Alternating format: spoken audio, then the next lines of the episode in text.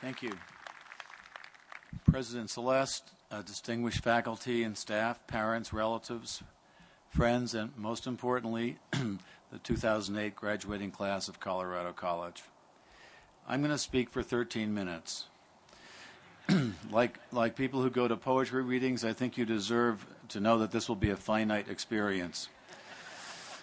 It's well known in the world of public speaking that there is no pleasure you can give an audience that compares to the pleasure they get when it's over. So you can look forward to experiencing that pleasure 13 minutes from now. All the, all the pre law students just looked at their watches. This is not the first commencement address I have ever given, but the task of dispensing advice to a group of young strangers, and worse, the job of reassuring them about the future, does not get any easier with time or practice current events are no help as usual when it comes to dispensing optimism. The commencement address is also an open invitation to pretend to know more than you do, specifically, how in the world you got to the point in life where you were seriously considered as a commencement speaker. Ask any high school or college classmate of mine, and they will tell you that I would be a serious contender for the most unlikely ever to be invited to give a commencement address prize hardly the one to address the issues of the day. Things like global warming, which I think should be called global roasting. Uh, warming is just too comforting. There's the economy and the war, China, Zimbabwe, the Gaza Strip. Is there anyone who knows more about these things than I do? I wasn't even smart enough to bring sunglasses today.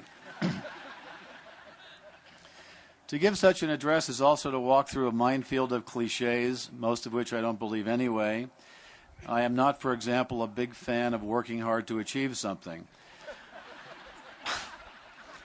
I.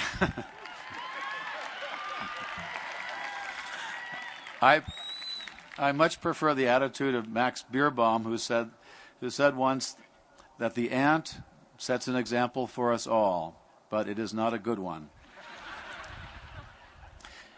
He's the man who also must be credited with pointing out that the hardest thing about being a poet was figuring out what to do with the other 23 and a half hours of the day. One consolation every commencement speaker can rely on is the universal truth that no one ever remembers their commencement address. It's like choosing the music for your wedding. You're much too excited to hear a note of it. I frankly have no recollection of who my commencement speaker was, yet I seem to have muddled through life okay without the benefit of his or her uh, timely advice. One reason such addresses are quickly forgotten is the focus of them tends to be the future. You've gone to college, managed to graduate, that's all well and good, the speaker will tell you, but now you must face the future. You should imagine some scary organ music in the background every time I say that word.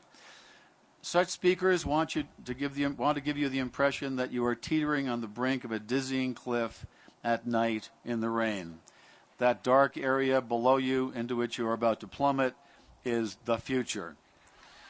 Of course, many elect to simply avoid the future by going to graduate school.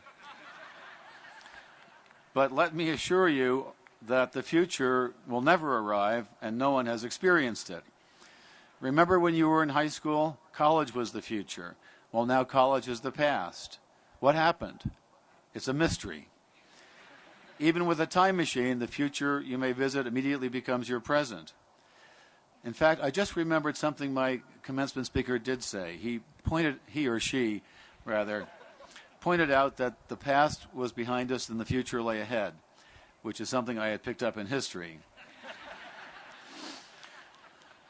so much attention to time, very odd, especially for people freshly graduated from college who justifiably feel they have all the time in the world. But maybe we should take another look at the subject. From my experience, there are two ways to regard time, or maybe anything else the pragmatic and the poetic. The pragmatic tend to think of the past as a body of tradition to be preserved and or a reservoir of errors and miscalculations that we can learn from and apply to the future. For the poetic, the past is simply a source of nostalgia and regret. Susan Sontag, a confirmed subscriber to the Poetic View, once wrote, Just wait until now becomes then, and you will see how happy we were. As for the future, the pragmatist thinks of it not only as an opportunity to avoid repeating the blunders of the past, but also a door that opens for opportunities for growth and improvement. Robert Louis Stevenson, representing the, a pessimistic view, once said about the future that everybody, sooner or later, will sit down to a banquet of consequences, to which I can only say, pass the butter. The poetic hold a simpler view. For them, the future is simply death. And that is what, why death is the consuming subject of literature, or should we say, misery leading to death. Many of you know this intimately. If you majored in English here at Colorado College, you majored in death. you saw it written on the blackboard many times. Take any anthology of literature and remove all the poems, plays, and stories that touch on the subject of human mortality, and what remains will add up to a little more than a pamphlet of literature. And that leaves the present, that elusive moment where everything takes place but is moving too fast to be apprehended. I am amused by Philip Lopate's feeling that the present is not just vastly overrated, but actually irritating because it keeps interfering with two of his favorite anxieties lamenting over the past and worrying about the future. It takes a certain bravery to actually disparage the present. It is too fleeting even to contemplate we can assess the present only after it has passed, or so we may think. There is one way I know to access the present, and poetry never tires of pointing this out. You do so by slowing down. Poetry on the page even helps you to do this by forcing you to decelerate as you are reading it. You simply cannot read stanzas with line breaks at the same clip that you can read the sports section of the Denver Post. To even approach the present, it's necessary to stop what you're doing, whether it's filling out a form or going grocery shopping, chores you decided to do in the past for the sake of the future. Such activities ask only that you go through the motions. Before I return to the essential point about your involvement in the present moment, let me share with you my top 10 list of, the, of things about the subject of time. Number 10 Time is not money, time is time. Number nine, time is more valuable than money. Number eight, magazines largely devoted to reporting the weight gains and losses of celebrities are a waste of time. Number seven, St. Augustine said that he understood perfectly the concept of time until he started thinking about it. Number six, in the, in the past, time was measured not in months and hours, but in bird song, the brightness of moonlight, and the migration patterns of animals.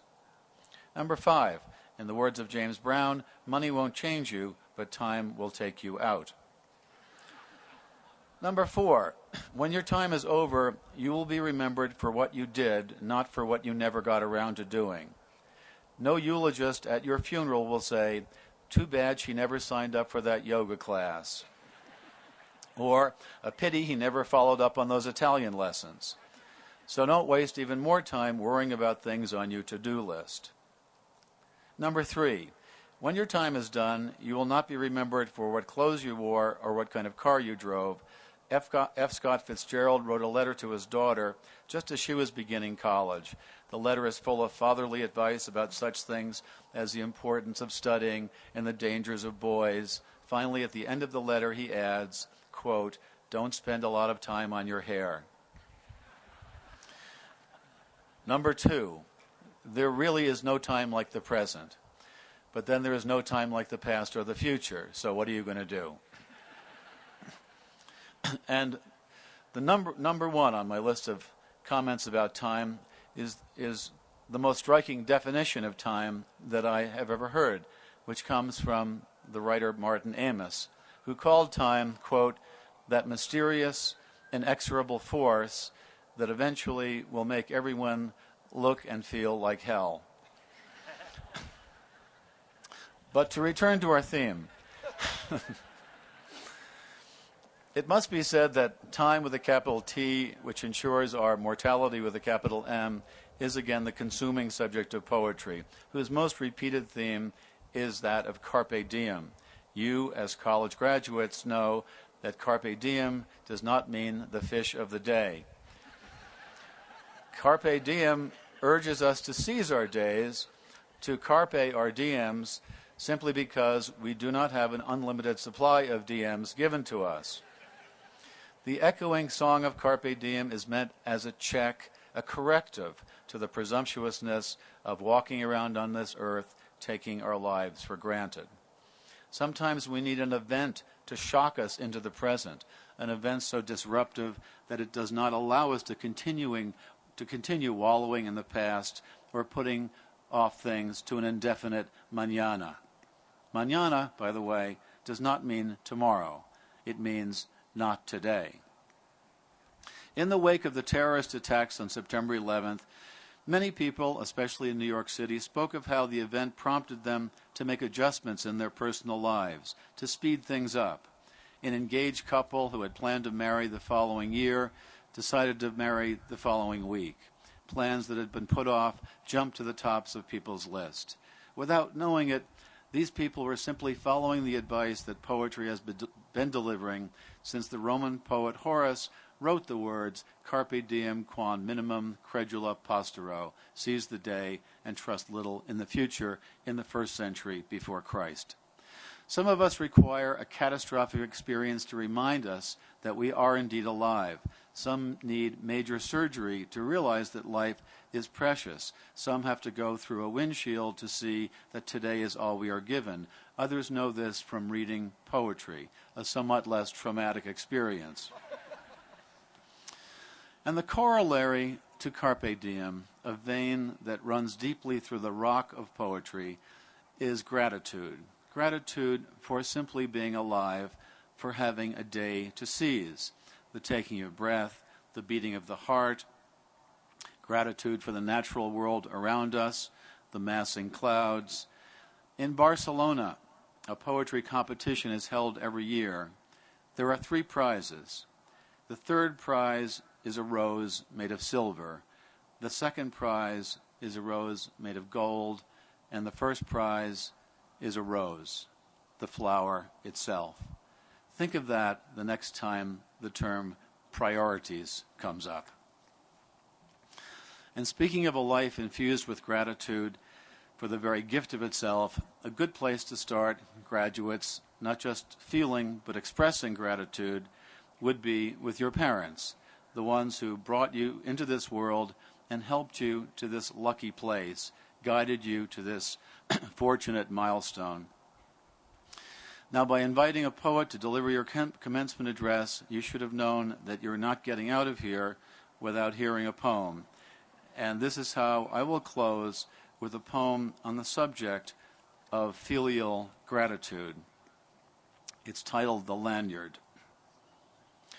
The other day, as I was ricocheting off the pale blue walls of this room, bouncing from typewriter to piano, from bookshelf to an envelope lying on the floor, I found myself in the L section of the dictionary where my eyes fell upon the word lanyard. No cookie nibbled by a French novelist could send one more suddenly into the past, a past where I sat at a workbench at a camp by a deep Adirondack lake, learning how to braid thin plastic strips into a lanyard a gift for my mother. I had never seen anyone use a lanyard or wear one if that's what you did with them, but that did not keep me from crossing strand over strand again and again until I had made a boxy red and white lanyard for my mother. She gave me life and milk from her breasts, and I gave her a lanyard. She nursed me in many a sick room, lifted teaspoons of medicine to my lips, set cold face cloths on my forehead, and then led me out into the airy light and taught me to walk and swim, and I in turn presented her with a lanyard. Here are thousands of meals, she said, and here is clothing and a good education. And here is your lanyard, I replied which I made with a little help from a counselor. Here is a breathing body, a beating heart, strong legs, bones, and teeth, and two clear eyes to read the world, she whispered. And here I said, is the lanyard I made at camp. And here I wish to say to her now is a smaller gift, not the archaic truth that you can never repay your mother, but the rueful admission that when she took the two tone lanyard from my hands, I was as sure as a boy could be that this useless, worthless thing I wove out of boredom would be enough to make us even. I want to leave you with one uh, final thought. Just a couple of uh, weeks ago was the happened to be the birthday of Salvador Dali, and I read a quote from him on the Writer's Almanac. Dali once said, "Every morning I awake to a supreme pleasure, that of being Salvador Dali." I want to wish each of you graduates, hoping that you will awake every morning to the supreme pleasure of being yourself. Thank you.